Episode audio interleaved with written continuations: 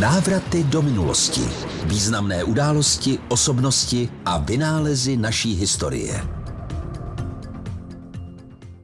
Jan Ámos Komenský Přezdívá se mu učitel národů, protože se věnoval teorii výchovy a vytvořil speciální metodiku výuky cizích jazyků.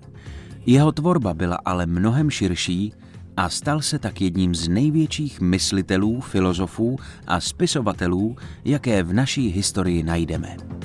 Narodil se v roce 1592, ale kde? To se dodnes nepodařilo jednoznačně prokázat a titul komenského rodiště si nárukují dokonce tři obce. Nivnice, Komňa a Uherský Brod. Jan Amos Komenský byl výrazným představitelem evangelické církve jednoty českých bratří, která byla po bitvě na Bílé hoře zakázána. Se svou rodinou a družinou věrných musel odejít do exilu.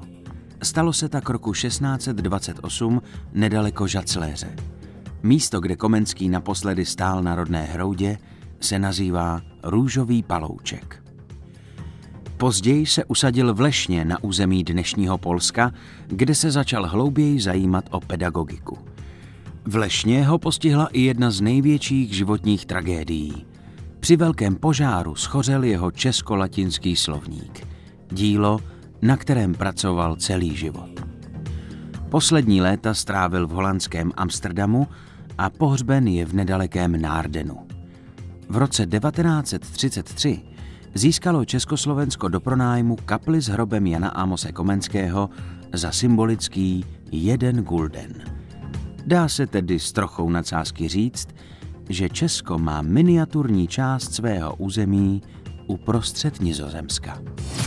Návraty do minulosti s Vojtou Kotkem.